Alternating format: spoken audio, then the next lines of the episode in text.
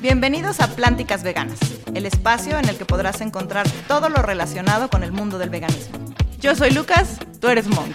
Qué bueno que me avisas y juntos somos Plánticas, Veganas. Hola, ¿cómo están? Yo soy Lucas. Yo soy Monk. Y dudaste de quién eras. No, no, solamente quise hacer un chiste de Monkey Lakers, pero no encontré la unión. Quien nos está viendo es que, digo, más bien quien no nos está viendo es que trae, una, trae gorra una gorra de, los Lakers.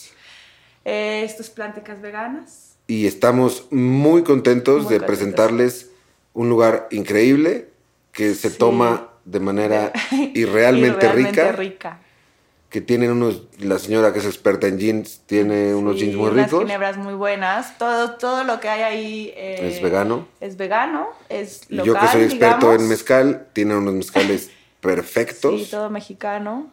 Todo muy Bueno, no es que me llevaron de drinks ahora en vez de ir a comer, ¿verdad? Ahora la llevé de drinks. y que también hay comida, también comimos. Comimos, hay unas papitas, muy, hay, hay, como unas botanas muy ricas, la verdad. O sea, las papitas están muy ricas. el camote, está muy rico. Sí. Lo otro que les encantó. Pedimos unos nachos. Los nachos muy buenos y las tostadas. Tostadas. Ah, claro, las tostadas. No, bueno, probamos todo. Creo. Sí, la verdad es que creo que nos fuimos. como la noche, como la noche se fue haciendo larga, llevamos unos amigos que, que unos son veganos, otros no y les encantó también la comida. Sí, y lo que está bueno es que los destilados, los, o sea, son derecho, ¿no? No hay mezcladores. Sí, no, no, no le puedes decir, joven, tráigame un poquito de naranja, ni naranja, porque en realidad lo que tienen es, la idea de ese lugar es que pruebes como tienen que ser los destilados. Exactamente. Y está muy rico. Y luego en compañía de la señora, pues todo es más bonito. Y entonces de las ginebras, tienen por ejemplo treinta y tantas ginebras y todas son mexicanas y son diferentes... Eh, pues que no sé cómo llamarlo, a ver, no es que soy experta en el tema, pero como hay unas frutales, otras sí, con puro cítrico. Sí, unos tienen notas frutales, otras tienen otras cítricas, o sea, notas cítricas y van así como campechaneando. Y dependiendo de eso te recomiendan, por ejemplo, ponerle bitters, que son como, sea, en vez de ponerle como usualmente se sirven las ginebras últimamente, es que ya sabes, les ponen que si la pimienta, que tal. Granitos de pimienta rosa, la rama de esto romero. No, esto viene así clear totalmente, pero traen un bitter con sabor, que por ejemplo había uno de la había uno de nancha, había de cítricos, había... Entonces ahí te lo van combinando. Y, también incluso si pides ron, no hay refrescos, no, no, o sea, no. no, no es, como prueba... Derecho o en las rocas. Exactamente. ¿no? Entonces... Esto está bastante bien. La señora, como ni le te encanta la beberecua, pues fue un lugar donde la pasamos muy bien. eres. El lugar se llama Lubina y lo que tienes que es eso, que es el, el único bar, 100%, vegano, de la Ciudad de México. Está en la colonia Narvarte. En la Narvarte. Incluso eh, quien está detrás de cámaras se rajó, no quiso ir. Una vez más se lo voy a encuerar, lo voy a encuerar enfrente de todos. Una vez más se le invitó y después se nos reclamó que no lo habíamos invitado. Como siempre, se raja. Se lo vamos a ir anotando. ¿no? Para que, Para que no la deba. Y bueno, pues vamos a ver esto de Lubina y regresamos con nuestros invitados de hoy. Para ver las delicias de este restaurante, lánzate a ver nuestro contenido exclusivo en Instagram y Facebook. Pues estamos de regreso. Eh, tenemos aquí ya nuestros invitados del mismísimo Café Vegetal, que seguramente la gente vegana los, conoce 100% así seguro. Tenemos a Julia y Shaya del Café Vegetal. ¿Cómo están? Muchas gracias. ¿Cómo se sienten? Muy, bien. ¿Todo bien? Muchas gracias por tenernos. No, hombre. Pues siempre, ¿cómo no? A ustedes por venir. Y bueno, yo quería eh, empezar primero que nada por eh, lo que platicábamos, ¿no? Antes, que el crecimiento que han tenido. Yo me acuerdo que los conocí en, en Mercado Benito, que era un mercado muy chiquitito que se ponía los domingos en la Nápoles, con unos que será 15 por ahí puestos más o menos, con gente que empezaba a emprender proyectos. ¿Hace cuánto? Sí, como cuatro años más o menos. Sí, empezamos. Empezamos ahí en agosto, ¿no? 2018, creo. Entonces, estuvimos un poco más de un año. O sea, y vendían puro pan, ¿de acuerdo? Sí. ahora, ¿cómo nace esa idea del, del, mercado, de entrar al mercado Benito primero, que era muy pequeñito? Ah, ¿Cómo nació? Eh, es que el prim bueno, nos conocimos y los dos teníamos como, nos gustaba mucho él era súper apasionado del café, yo era muy... Bueno, los dos éramos muy postreros, la verdad. somos. Eh, sí, somos. No sé por qué hablo del pasado.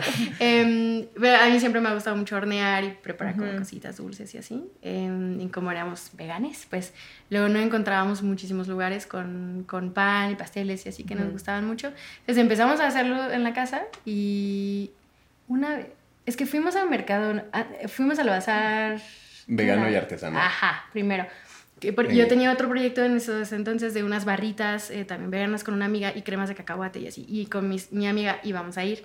Y él me dijo, oye, ¿por qué no hacemos lo que luego hacemos en la casa? Y también vamos, vamos a ver qué onda. Entonces fuimos y eso fue como en abril, ¿no? En abril 2018. Fuimos, eran dos días, tres días. Tres días, ¿no? Tres días. Y se vendió muy bien, o sea, teníamos panquecitos de plátano y brownie nada más, ¿no? Y brownie y café de olla frío y chocolate frío, porque no podíamos calentar nada. En ollas de barro, sí, sí, sí. Era súper improvisado, o sea, la neta nos decidimos súper al último momento, así. Entonces yo recuerdo que estábamos ahí tú te regresaste para hornear más y yo estaba, bueno, entonces dijimos, ah, pues está padre, o sea, sí les gustó y todo, entonces pues hay que ver. Y ahí empezamos a buscar otros espacios de mercados que se ponían más seguido, porque hicimos este bazar tres veces, creo. Tres. Este, pero era como cada dos meses, no era tan seguido. Y una señora de ahí, que era la señora de los tamales, Buena Semilla, que saludamos, que es muy linda, eh, nos dijo eh, oigan, eh, hay un mercadito donde yo me pongo cada semana que se llama Mercado Benito, es cada fin de semana. Si quieren, pues pueden ir y como presentar su proyecto y a ver si quieren que estén ahí. Entonces fuimos con brownies, creo. sí, de pruebas. y entramos ahí con eso. O sea, ya estábamos buscando como algo más seguidito y, y de hecho Mercado Benito empezó siendo los domingos y después también abrió la otra sede los sábados. Entonces ya estábamos sábados y domingos. Sí. Y así empezó. Y que su, su difusión empezó 100% por Instagram, ¿no? Sí, sí, por redes, sí. Que creería que ahí es donde la gente empezó, que más por las bebidas y de pronto el gancho ya también era comprar el pan. Sí. Y de ahí que fue... Pues de ahí yo creo que el siguiente bazar importante fue el bazar La Veganería, que fue donde pues insistíamos de queremos entrar y no, pues no podíamos, hasta que ya por una u otra razón nos, nos, nos dieron la oportunidad de entrar con bebidas y fue ahí donde desarrollamos como un poquito más, las bebidas. alternativas de matcha, la leche dorada, el unicorn latte, como otro tipo de bebidas con las leches vegetales que sin azúcar, más como variedad. Y fue también ahí donde creo que nos empezaron a, conocer un poquito más. más. Gente todavía. Y ya de ahí ya fue que tuvimos la oportunidad de pues hacer, eh, abrir nuestro primer local que al principio puede ser el, el pequeñito, que ahorita ya es... Eh... No, no pueden creer, sí, no, no, es que Pero, o sea, ¿sigue siendo el mismo y ha crecido o se han ido mudando? Está en el mismo lugar, Está en el, mismo, lugar. Pero se liberó el local de al lado, o sea, ahorita... Y dijeron, de aquí somos. Sí, es que, pues, sí, es que ahí... Y que además vivían ahí, es lo más chistoso, ¿no? Que vivían y entonces esto es como, como, todo te va llevando, vivían arriba y de repente estaba el local abajo del café. Eso. Ajá, nos mudamos primero y encontramos que este local estaba en renta y dijimos... Y era chiquitito, que era la pura barra de café. la pura barra de café, pero también ahí horneábamos y muy pronto nos dimos cuenta que estaba muy pequeño. Eh, no cabían nada, así ya fue, fue un, muy, muy buen crecimiento, pero también de repente eh, llegó la pandemia y fue como, eh, ya después de tener un ritmo muy, muy bueno, pues fue cierren todo y, esa, esa, esa, parte sí, sí nos dolió como como duro, pero seguíamos horneando en la casa. Hacían bajo pedido, sí. este, ok. Sí. Oigan, y yo, yo les tengo una pregunta que de pronto me interesa saber, eh, y creo que a la gente le va a interesar muchísimo conocer ese proceso. De pronto cuando han venido restaurantes, eh, es una pregunta que a lo mejor no hemos hecho, que, que me parece súper interesante. ¿Cómo descubren sus recetas? O sea, porque mm. su pan es diferente al de muchísimas panaderías en, en este mm. país veganas y es muy bueno. Muy. Entonces, es un proceso de experimentación eh, y también es válido decir, yo vi esta y la complementé con lo mío, porque mm. cuando el pan, o sea, cuando uno hace pan, ¿no? Va como siempre agregándole, cuando yo de pronto hago pan le pongo más semillas, o voy haciendo como pruebas, o quiero un sabor diferente y una textura. ¿Cómo encuentran estos sabores en el que, en el que llegan a decir, ya logré este, se queda, con esto sigo probando hasta que llegue a esto que ya se quedó? O sea, ¿cómo, ¿cómo hacen ese proceso? creo, creo que ahí, em, bueno, es que cabe mencionar que para empezar, la, como empezamos el proyecto, pues como les decimos, era súper, súper casero y ni él ni yo era nuestra carrera. Sí, eh, él es abogado, no era, sí, no nada que ver. Eh, yo ni soy de aquí, entonces, eh, cuando o sea, era algo que nos gustaba mucho hacer, eh, pero era muy autodidacta.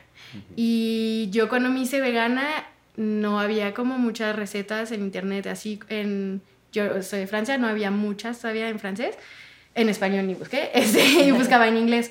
Entonces encontraba muchas recetas gringas em, y le cambiaban cositas porque igual los ingredientes como que no eran todavía los mismos. Y ya empecé a hacer como mis recetas un poco de siempre, pero veganizadas un poquito. Y agarraba como, ah, de eso, de ahí. Y entonces cuando empecé yo lo hacía mucho así.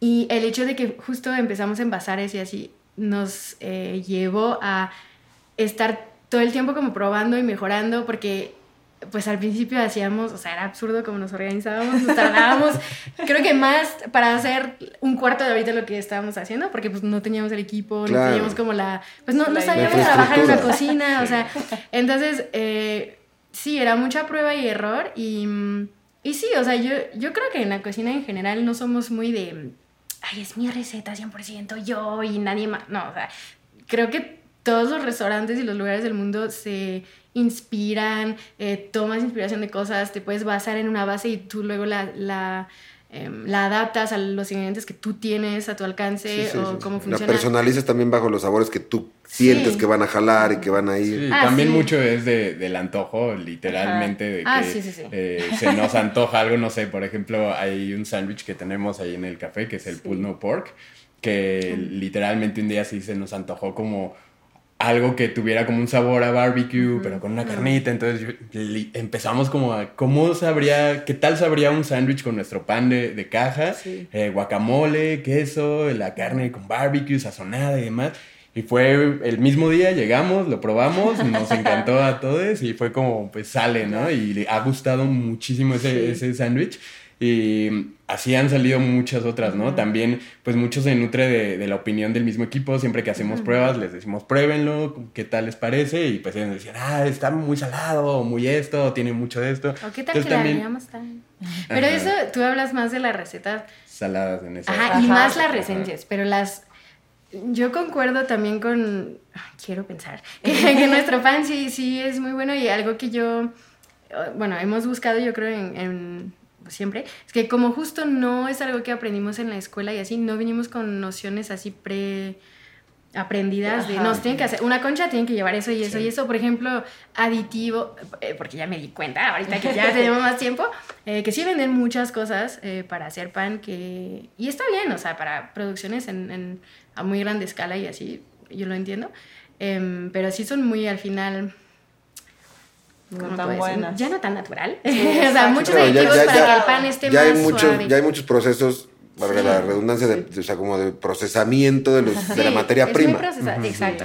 Y, y nosotros como no, literalmente no sabíamos ni siquiera eso. Y yo siempre que he horneado en mi casa era como harina, leche, o sea, cosas que compras en el súper. Ni sabía que eso existía. Entonces, ni se nos ocurrió. Y la verdad es que siempre hemos querido mantener esta y por eso nuestra repostería, nuestros pasteles también no son los más así eh, decoración y con mucho fondante, así porque todo, todo lo hacemos nosotros y nos basamos en insumos casi transformados. O sea, los más, básicos por el, por el, sabor y porque sea algo que, que, que, te haga bien cuando te lo comas, ¿no? O sea, 100%. Sí. Y, y, ahorita, afortunadamente, ya nuestro equipo de repostería, eh, panadería, tenemos, todo el equipo está muy capacitado, o sea, son puras personas que realmente sí estudiaron eso y así, y nos enseñaron muchísimo también, o sea, ya en contacto con ellos nos hemos eh, pues perfeccionado en muchas cosas y también nos hemos dado cuenta que no, eso claramente no lo queremos hacer, aquí lo vamos a hacer diferente porque pues sí, queremos justo preservar mucho este aspecto muy auténtico y muy casero. Em, y también rompiendo con esa creencia de no, no vas a poder tener un pan dulce o una concha rica si no le pones huevo, o mantequilla o cosas así. Es como, no, sí, sí va a estar súper rica, ¿no? Y algo que nos ha gustado mucho es que la aceptación de la gente no vegana también es como, ah, pues son, pueden no ser veganos, pero ya eh, cada semana o cada dos veces a la semana van y compran la concha y, y, eso es una parte muy bonita de decir qué bueno que ya no está consumiendo la concha de mantequilla, de huevo, de leche, porque les gusta, o sea, ya es más allá de es vegano, ¿no? Les gusta y pues qué bueno que un producto vegano llegue a ese, a ese nivel, ¿no? Sí, que a mí me cuesta trabajo decir esto porque en general me gustan todos sus productos, pero para mí las conchas, o sea, y incluso de las de las no veganas, y yo he llevado mucha gente que sí come cualquier pan, mi cuñado, o sea, cuando viene es vamos allí. Y mira que él, él come todo.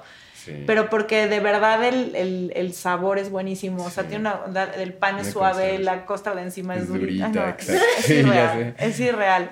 Pero ¿cómo pasan eh, de empezar a hacer, eh, eso es algo que me llama mucho la atención, cuando ustedes dicen que se desocupó el otro local, o sea, estaba el local pequeño donde vieron que necesitaban más espacio para hornear, se desocupa el otro, pero justo lo tenían pensado para solo panadería hasta ese momento. O, mm, No. No tanto. Eh, es que ya llevábamos.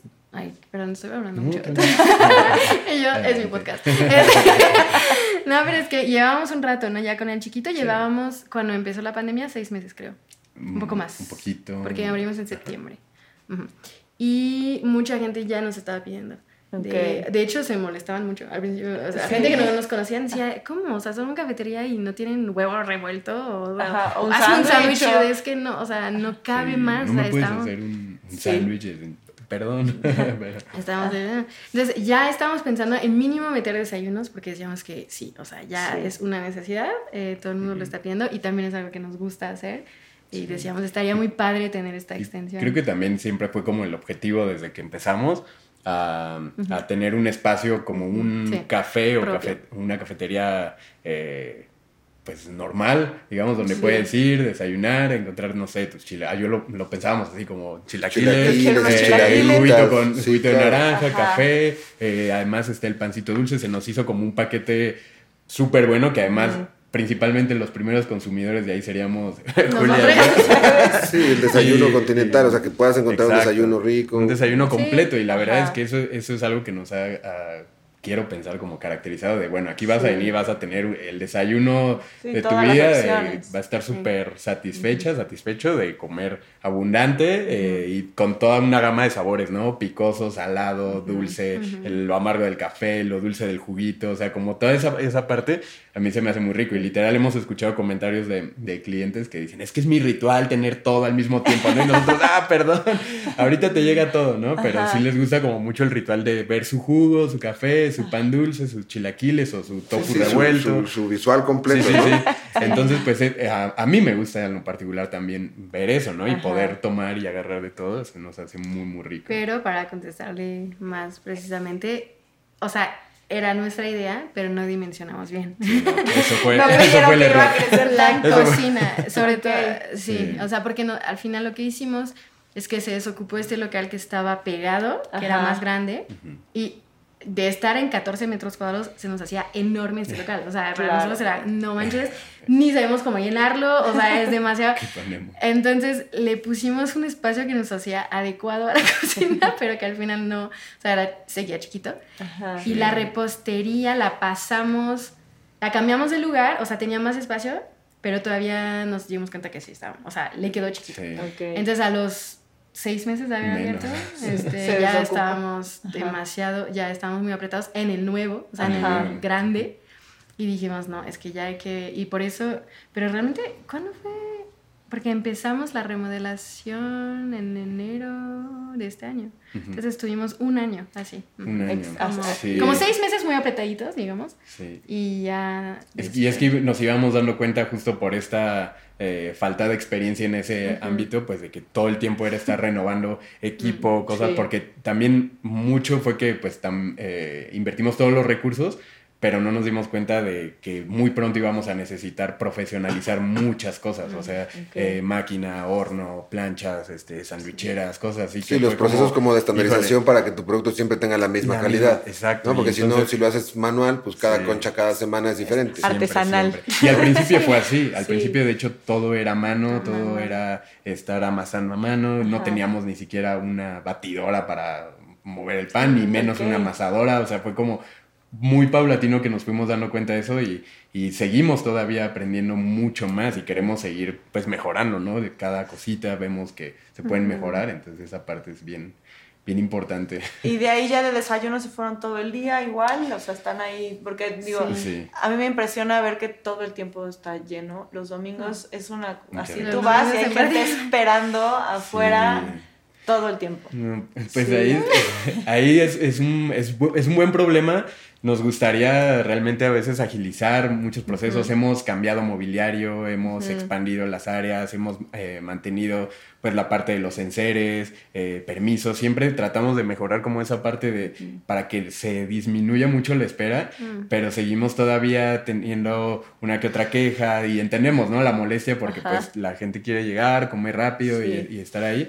Pero sí es, es como mm, el, el ver es que, pero es que ante eso no pueden hacer nada. O sea, si es un buen lugar, se va a llenar. Se va a llenar, el tamaño que sea. Y la gente va a tener que esperar como en cualquier otro lugar del mundo. Sí, la, la, verdad, el, el, primer año, o sea, después de que abrimos el grande, bueno, que los primeros, como estuvo en medio pandemia, también tuvimos, abrimos, eh, dos semanas después tuvimos que volver a cerrar y puro para llevar. Entonces, al principio estaba bien la organización. Después, como creo que seis meses, sí ahí fue creciendo y nos dimos cuenta que sí, ya era un problema de necesitábamos reorganizar y agrandar los espacios de producción de cocina y repostería. Entonces ya por fin lo hicimos. Ya, ya terminamos en, en julio, en agosto. Sí, ahora por ejemplo el local que conocieron, el pequeñito donde era la pura barra, pues ya, todo ese local ya solo repostería y panadería. Entonces, y ese fuimos, ¿no? No, no, no, pero es que, es que haz de cuenta, o sea, si tú llegas y está la entrada principal, ese es el local grande, pero del lado izquierdo hay otra como puertita que solo vas a recoger si vas por el café para llevar de pronto los ya bueno, ya, ya, ya, no, ya, ya está cerrado, ah. Sí, o sea, ahí ya se hizo solamente el espacio para pura panadería y repostería. Entonces, con esta distribución siento que ya llegamos al un poco el máximo de lo que podemos hacer en ese local. Ajá, entonces está bastante bien ya em, acomodado y optimizado. Tal vez los fines de semana tener un poquito más de personal todavía en cocina, pero sí es cierto, o sea, ya no, ya no podemos mejorar muchísimo, o sea, así. Como que ya la optimización es... Del lugar, ya, pero en caso de querer expandirse sería irse a abrir otro, espacio. Sí. o sea, como que lo que les permite este espacio es lo que ya, o sea, ya está, y si quieren irse a otro lado tendrían que moverse, ¿no? O abrir otro más. Ajá, abrir, abrir, otro, abrir otro, por favor. Ese me queda muy cerca. Al sur, por favor. Al sur. Ese me queda muy cerca. Más no al se vayan. sur, por favor. Sí, nos gustaría mucho, la verdad. Sí, Oigan, y, y, les hago una pregunta que, es, que, que creo que puede ser muy interesante. Eh, en, esta, en esta manera de ir hacia nuevos lugares, ¿cuánta gente creen que los visita? Si es que se puede saber, porque está medio difícil. Que no son veganos y que se enamoran de su pan y que sabemos que es de nicho, perdón, y que tienen un público que es vegano, pero ven venir gente no vegana a su local y decir qué rico que está, qué bueno está esto, porque eso es justo un poco lo que tratamos, es que gente no vegana también se acerque a todos estos productos de, gran calidad. ¿Cómo ven esa parte? empieza ahí. No, pues yo creo que mucha gente, mucha, mucha gente no vegana, eh, eh, que además pueden ser de mucho tipo, ¿no? No vegana, alérgicas o algún tipo de, producto de origen animal, como la leche, el huevo, eh, al gluten, eh, a veces también nos buscan por eso.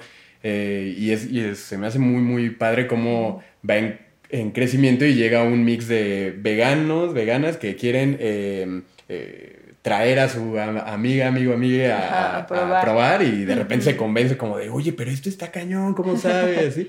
y gente que va pasando y literal que ve que está bonito el espacio y que se les hace agradable y, y dicen, sí, que ni saben. Y Ajá, la otra vez, por ejemplo, un señor pasó y dijo, oigan, pero ¿a poco sí está muy rico aquí si casi a nadie le gusta la comida vegana?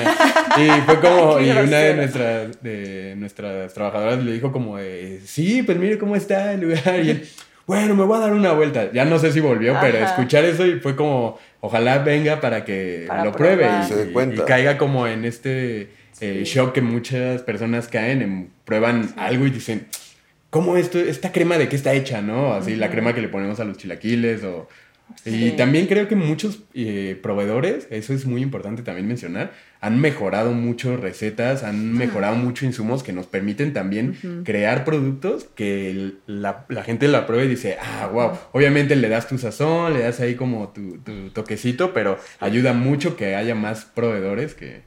Que estén sí, porque la verdad, en comparación con Estados Unidos, en primer lugar, estamos todavía no llegamos a este nivel, em, pero ahí vamos. pero pero también eso nos obliga a justo ocupar muchas cosas muy naturales para ingeniarnos sustitutos, o sea, cosas que, que parecen, porque pues la crema la hacemos porque no hay muchas cremas que nos encanten o están muy caras, y así. o sea, muchas cositas así que al final se tienen que hacer en, el lugar. En el local. Y, pero sí, tienes razón, sí, se han mejorado. Y, y, me gustó esta pregunta porque me recordó, porque es algo que, por eso pensé, me recordé cuando nos visitabas en esos mercados, que ya no lo pensamos a lo mejor tanto ya porque pues ya es más grande, ya viene más gente y así, y, ya estamos muy metidos como en cosas administrativas y así, pero cuando estábamos cada fin de semana en mercados, o sea, era como también nuestra forma de hacer activismo y una forma muy suave, o sea, y muy linda porque... Y, y yo creo que, que, cualquier forma de activismo es válida y es muy chida y tiene sus, eh, sus efectos. Eh, y la nuestra era como nada más llegarles con un pancito y, y pues sí, antes era, estábamos muchísimo más en contacto con eso, era más obvio para nosotros, pero hoy en día pues sigue llegando mucha gente que al final tal vez es su primer acercamiento al veganismo, tal vez lo trajo, no sé, que la hermana que es vegana de toda la familia, entonces la, fueron ahí por su cumpleaños y todo el mundo disfrutó. Y eso sí nos da mucho gusto porque al final es, pues, abrir, abrirles la mente y, y nos gusta mucho justo cuando pasa de que justo cuestionan mucho de a ver, pero eso cómo lo hicieron, porque sí sabía igual. Y yo de, ah, sí. Entonces está, eso está bonito. Pero eso sí es muy cierto, porque yo sí, ya últimamente yo, eh, o sea, voy y no están nunca. Ah, Tienen un ejército de. No, pero está muy bien, o sea, es que ahí se ve el crecimiento. Mm. Tienen muchísima gente, o sea, y está padrísimo que en tan poco tiempo de verlos a ustedes ahí al frente de todo, ahorita tengan tanta gente eh, y que además están generando pues empleos, que eso está buenísimo, la verdad.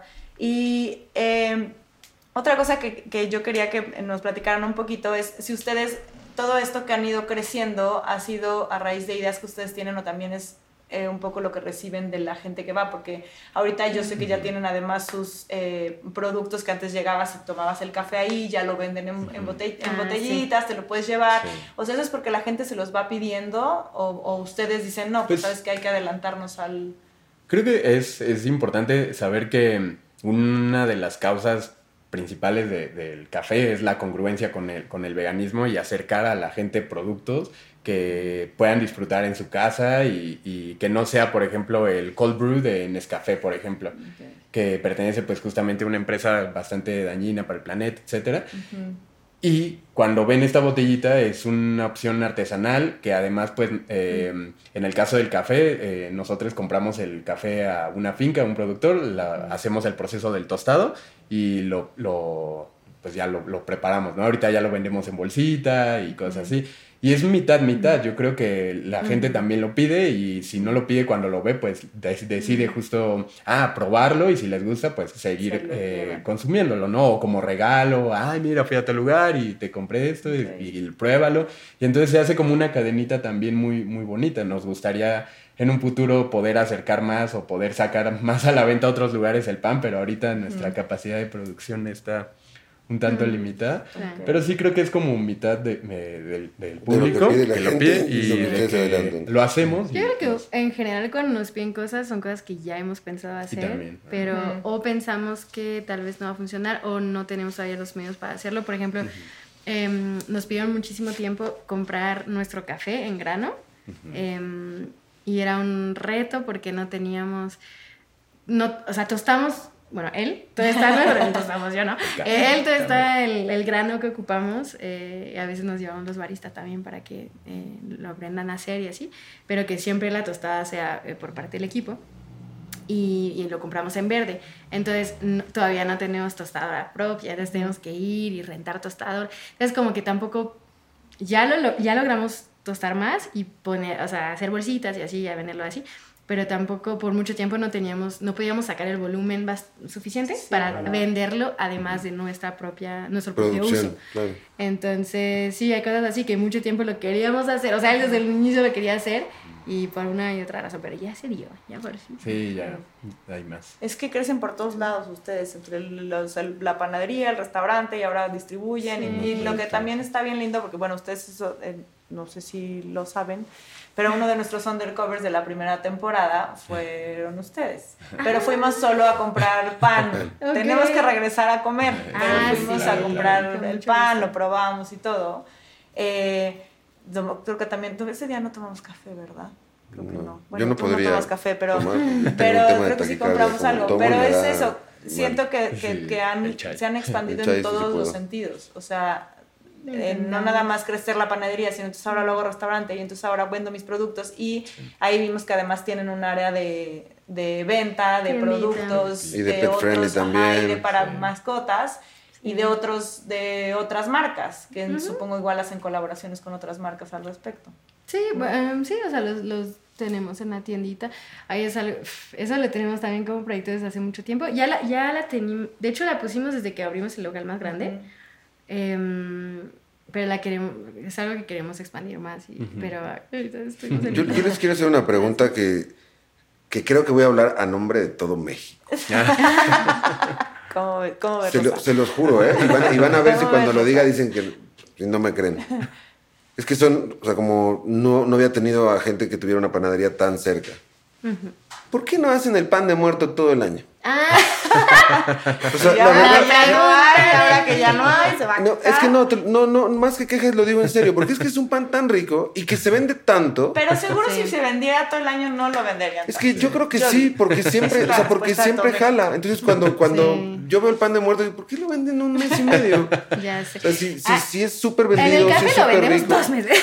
dos Pero, meses, Ay, no sé. Sí, yo creo que está el aspecto de, de, la temporalidad, que también creo que está padre. O sea, de hecho, es algo que ya hacemos más ahora que tenemos más variedad en el menú. De, ay, eso es de temporada, lo quitamos, vuelve, porque... Pues, ¿Viene algo navideño?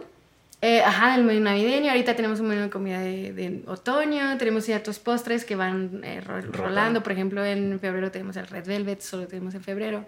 Eh, Creo que está en las conchas de betabel, ¿no? Sí, Pero por el Día del Amor y la Amistad, o sea, por el color y Sí, sí, por el color. Oh, hagan pan de este, muerto todo el año. Yo creo, o sea, está esa parte como de, mercado, de estrategia de mercado, pero también eh, es mucho trabajo.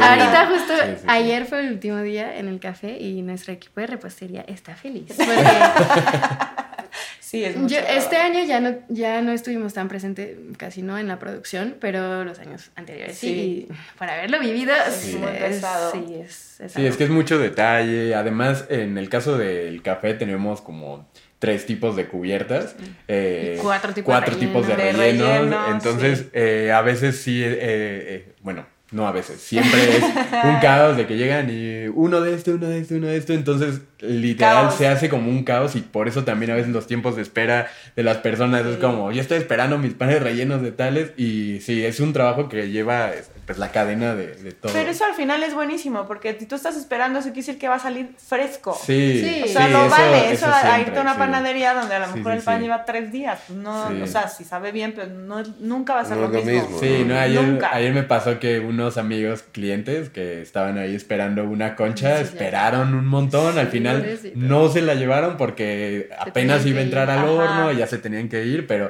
yo sé que les gusta más cuando sale un pan recién salido de horno.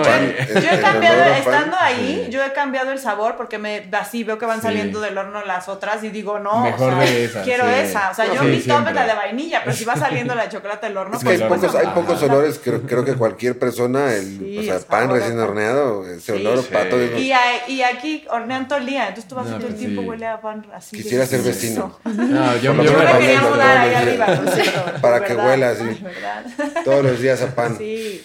Y bueno, y lo salado también, eh, yo he probado lo salado y ese te, te debo me falta, me falta. Sí. Tienen que ir para, para probar. Sí, todo delicioso. El sándwich que tú decías es una delicia. Los pasteles. los pasteles que también, o sea, los puedes comprar ahí por rebanada, pero igual los puedes encargar eh, para a mí. Sí, también hay el, mis favoritos, el, el, pastel de tres leches ha sido como... Me, regalaron el de moca. Ah, ah me encanta. Sí, delicioso. El de zanahoria es una delicia. O sea es todo. Sí, pero todavía creo que nos queda ah, mucho eso compramos, perdón, eso compramos. ¿El, ¿El de zanahoria? El de zanahoria. ¿Estás seguro? Mm, segurísimo. Ah, sí, es cierto. Sí, una rebanada de zanahoria, el, la concha, el pumpkin y... Y así, de camino donde íbamos, ya así todo desapareció. ya no había. una galleta nada más. Y una galleta. qué, rico, qué rico. Sí, sí, sí. Pero pues sí, la verdad es que me parece que es un, un, proyecto padrísimo el de ustedes, muy exitoso. Eh, creo que el que ustedes hayan estado al frente desde el principio pues tiene mucho que ver. Porque eh, lo que mencionabas ahorita de, de, que tiene que haber una congruencia en todo, desde la producción hasta cómo entregas, eh, cómo presentas tu producto. Y creo que es una constante en, en, los proyectos que han estado aquí. No digo que hay porque son veganos, pero sí siento que hay una congruencia en todo, en todo el actuar que va desde, desde el principio hasta el final, hasta la entrega del producto con la gente. Y eso lo recibe muy bien también la gente que va ahí, supongo. Sí, también estar abiertos a escuchar comentarios, a recibir eh, retroalimentación. Siempre, siempre es muy, muy bueno escuchar como, ay, oigan, estaría padre que pusieran mejor esto en este tipo de empaques o en este tipo de cosas, que desde siempre hemos eh, buscado por eh, biodegradables, cartón, papel, que lleven sus toppers, sus termos, em, incentivar mucho también esta otra parte de, pues, del, cuidado, de, al final disminuir como todo lo que, lo que está dañando. entonces, también la respuesta de la gente ha sido muy buena en esos casos, como de clientes constantes, son ya traen su tope, traen su termo. Sí, traía mi termo, desde el mercado Benito llegaba con mi termo. Claro. No, y es muy padre porque también algo que muchos, a lo mejor emprendedores, eh, no se dan cuenta es el gasto en desechables, ¿no? Y lo que yo menciono es como, ok, podemos invertir en un muy bonito empaque, el cartoncito, la cajita, tal, pero es un empaque que va a durar un minuto, o sea, va a durar nada, se lo van a comer y va a tirar, va, va a quedarse nadie. Esto se volvió un mensaje. un llamado, por favor. Pero está bien, no, y en el caso de su pan, literal, o sea, literal, pues nosotros a veces no llevábamos bolsita y literal 30 segundos y la Menos, y dura, y dura muy, dura nada, ¿no? Entonces, y son productos, son desechables eh, bastante caros, que para mí, desde mi punto de vista, no sirve eh, para nada, ¿no? A lo mucho una servilleta, eh, que, sí, como, ya a, lo mejor como, a lo mejor como emprendedor son esas cosas que nunca ves que, vas a gastar exacto, exacto. y que podrían hacer la diferencia en, cuanto al tablado de números, ¿o no? O sea, como los puntos de equilibrio o comprar mejores cosas para ofrecer un mejor producto que no sea un empaque. Eh, fue una decisión también de decir, es que no podemos, em, queremos que más o menos gane, ¿cómo lo puedo decir? Queremos ganar más o menos lo mismo si vienen a consumir en el local o si lo piden para apps. Entonces, sí o sí, tenemos, porque nuestros márgenes no son extremadamente altos, entonces dije, no, o sea, no hay manera de que perdamos cuando estamos vendiendo por las aplicaciones. Claro. Porque incluso para, en la pandemia, pues sí era como una gran parte de las ventas. Entonces, si salíamos perdiendo, no tenía sentido. Pues claro, no. Y entonces, claro que entendemos, a veces de hecho recibimos quejas de eso y lo entendemos, o sea, sí, te vas a ir más caro, pero es que no hay manera de que te salga igual. Porque si no, obviamente, o sería que en el local disparáramos los precios no, porque, porque obviamente las apps no van a decir, ay, me voy a bajar yo, para que ellos, para que ellos ganen. No. Y, es una lucha, o sea, es una estira y afloja de siempre las aplicaciones te quieren eh, renovar con nueva comisión, con elevar la comisión, o sea, es como estar ahí muy, muy constantes o te castigan de, te, si cancelas un pedido por X o Y razón, te suspenden la tienda determinado tiempo y es como, ¿qué onda? Sí, Y, y tienes razón en la cuestión de los desechables, que es algo que yo como consumidora la verdad no tenía tan presente. Cuando yo pido, no sé, bueno, una pizza es, es mínimo el empaque, pero lo nuestro, que a veces es como una bebida, es un vaso, una tapita. Luego, por pero hay que emplayarla para que no se tire y luego emplayar alrededor. luego es el platillo, no sé, unos hotcakes, que es una cajita con dos vasitos con la salsita, la crema batida, no sé qué. Luego eso tú lo pones en una bolsa. Obviamente te vamos a dar cubiertos, vamos a dar eh, servilletitas, así. Todo eso al final sí tiene un costo. Y, o sea, no hay manera de que te costo, pues se dice, desaparezca, ¿no? entonces tienes o sí así que repercutir en algún momento. Después sí. ya. Sí, entonces eh, a considerar para... para que mejor vaya. Para todos aquellos que quieren emprender, que piensen en todo eso. Eso es súper importante porque justo una de las cosas que intentamos en el podcast es que la gente, aparte de conocer los lugares, ¿no? Como el de ustedes, ah. si hay a lo mejor algún emprendedor que quiere aventarse a hacer algo o descubrir algo, sepa todos estos tips, ¿no? O sea, que de pronto son como medio complicados y, que a veces son medio difíciles. No, mi amor. Sí. Entonces, ustedes, por ejemplo, ¿qué le dirían a algún emprendedor que justo va empezando de abrir un negocio, eh, vegano o no, pero en este caso vegano, que se avienten, qué cositas, con qué se van a encontrar, con qué no? Pues además de todo lo que ya dijeron, No, pues, a ver, ¿tú qué dirías? Eh, no, primero, primero yo, lo, lo más importante es trabajar en, en, uno y una misma. O sea, mm. ese es como el, el, trabajo más, más importante que yo creo como el estar completamente...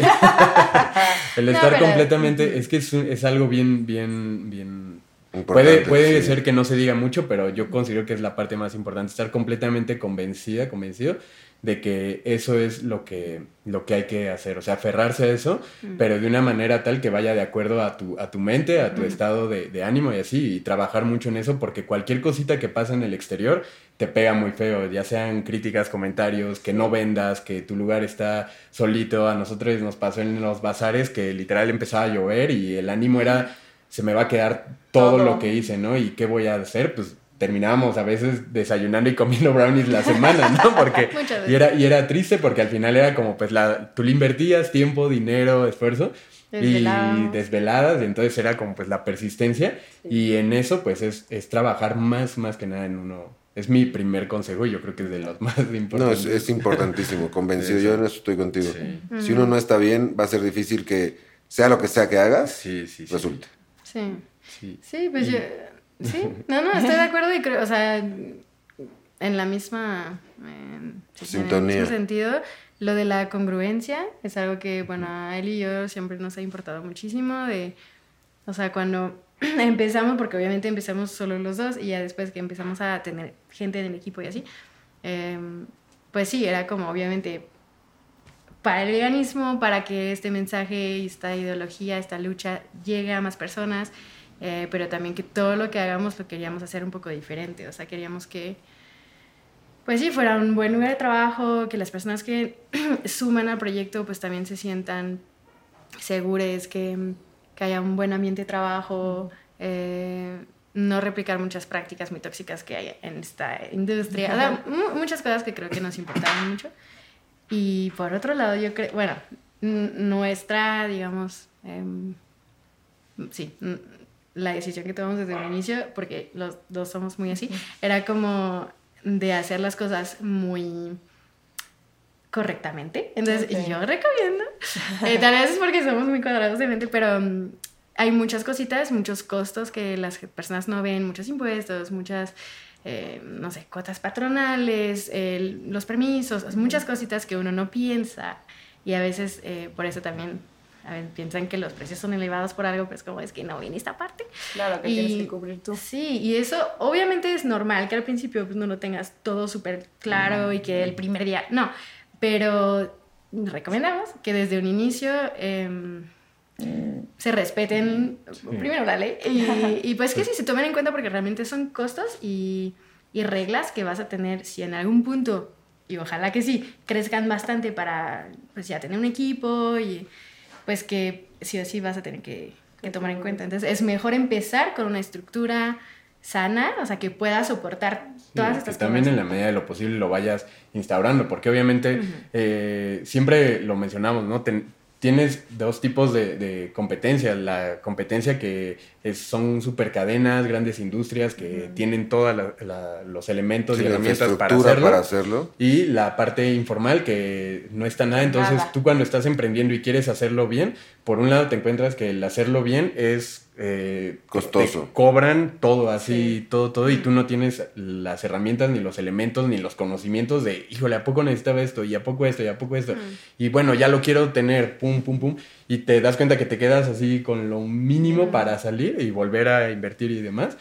Pero si es necesario, porque si no, entonces no se puede realmente empezar a cambiar eh, todos los, o, el, el, sistema, por así decirlo, o entrar al sistema de una forma diferente. Es decir, eh, sabemos que hay, hay prácticas muy terribles que se están intentando cambiar, que en, en el caso del café no, lo, lo aprendimos, ha cambiado y es como muy padre verlo, pero a la vez volteas a ver los otros panoramas, que tanto de la gran industria como de la otra pequeña industria, y es como, híjole, ¿cómo nos mantenemos para, mm. ojalá que realmente en algún punto se ponga un, eh, un, equilibrio en esto, porque sí es algo que, que, hay que mencionar, ¿no? Y a nosotros nos importa mucho haber, haberlo eh, mejorado, haberlo estado eh, ya siendo diferente, nos da mucho, mucho gusto y y ver al equipo como ahorita lo, lo, vemos y es por eso que también no siempre ya estamos en el café porque mucha parte es administrativa que, que no se ve que sí o sí alguien lo tiene que hacer y es un tiempo en... Sí, claro, son horas de estar sentado resolviendo problemas que la gente no ve, ¿no? Porque la gente va y compra un pan que está delicioso, pero no se imagina Que para ese panes tuve que sacar un permiso, pagar la renta, sacar las cuentas, la gente en los seguros. O sea, que, es un, que es una empresa como tal formal, ¿no? Entonces la gente se imagina que, pues, ¿por qué cuesta eso si es harina? Sí, sí, ¿cómo? no, y algo que descubrimos creo que este año venido hace poquito es como compras los, compras tus equipos, ¿no? Profesionales, industriales, ya, ya, ya, ya lo hicimos no, pues tienes que pagar mantenimiento. O sea, le tienes que dar mantenimiento. Ahorita un refri que acabamos de comprar, o sea, tiene como cuatro meses, tuvo un problemilla porque un error humano que hizo que no sé qué. Entonces, se tiene que... y todo el tiempo hay cosas así. y ya nos dimos cuenta, ok, claro, o sea, eso ya se tiene que costear porque realmente es parte de la operación. No hay manera de que no pase. Es parte de la operatividad. Exacto. Entonces, pues se tiene que contemplar. Y obviamente, o sea, tampoco es para espantar a las personas de no, desde un inicio. Porque la verdad es que empezamos el proyecto con cero recursos. Em, hicimos una campaña de fondeo así para poder abrir el primer local. O sea, y ahí nos dimos cuenta que ni siquiera era suficiente. porque también uno piensa como Ah, ya con, esto, ya compro tal y de repente volteas y ves el costo de los equipos que además con la inflación, la escasez de materiales como el acero, como tal, de repente te das cuenta que una simple repisa de un metro cincuenta ya te cuesta casi nueve mil pesos. Ah, el triple de hace dos años. No, no, lo que la gente a lo mejor no se imagina es cómo impacta en un negocio que a lo mejor no tiene nada que ver porque que ellos creen que es solo una panadería cómo impacta que cambió el acero, cómo ah, impacta que cambió el dólar o el vidrio, que ah, entonces es como de, ¿cómo? Pero entonces, ¿por qué voy a pensar? Porque tienes que hacer, si bien puedes empezar y decir, va, me aviento de una, la, la base y, va a ser mucho más sólido tu proyecto si piensas en, en, ese tipo de cosas que bien están diciendo ustedes para la gente que es súper importante, ¿no? Y creo que va de la mano también con algo de valorar lo que haces, porque claro, o sea, cuando abrimos ni siquiera, o sea, solo éramos él y yo y una persona más cuando abrimos el primer local chiquitito y aún así nos dimos cuenta, no, ya estamos pagando gastos fijos y así, tenemos que subirle un poquito a lo que antes dábamos en bazares.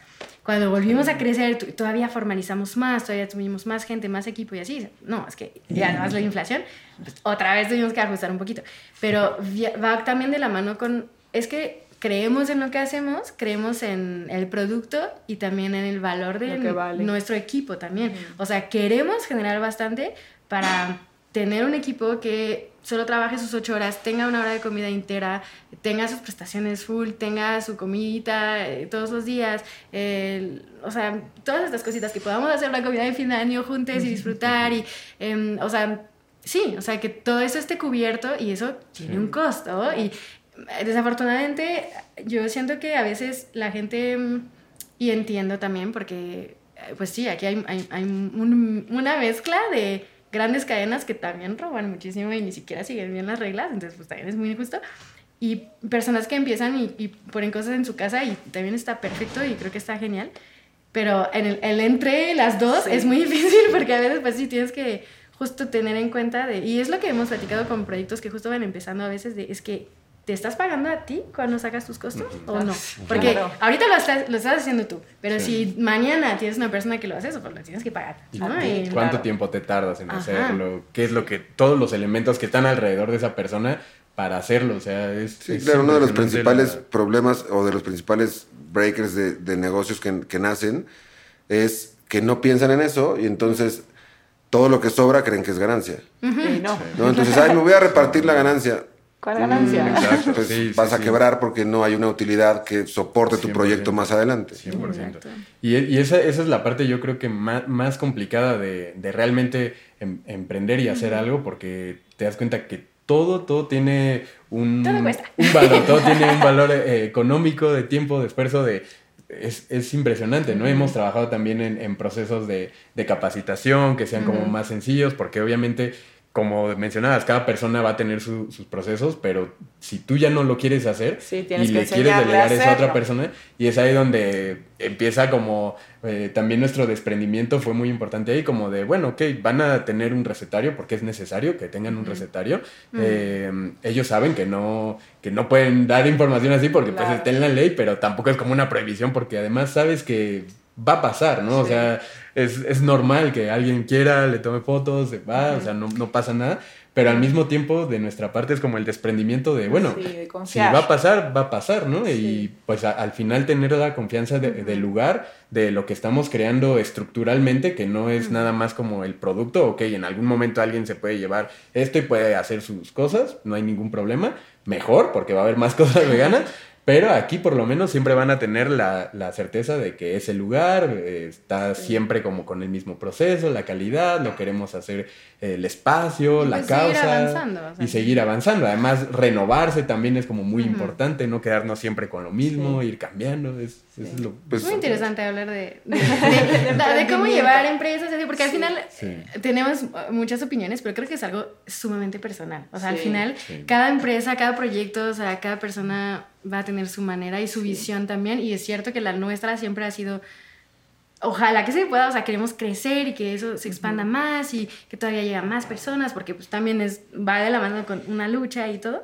Eh, pero también sabemos que hay personas que, y es súper válido, que digan, no, o sea, a mí me encanta hacer café todo el día, o sea, yo, a mí no me importa, o sea, yo quiero mi tenita de café y puedo tener empleados, pero yo quiero estar ahí y está perfecto, ¿no? Es muy difícil, si quieres estar ahí, pues sí, o sea, es muy difícil ya poder crecer de otra forma, pero también está súper padre.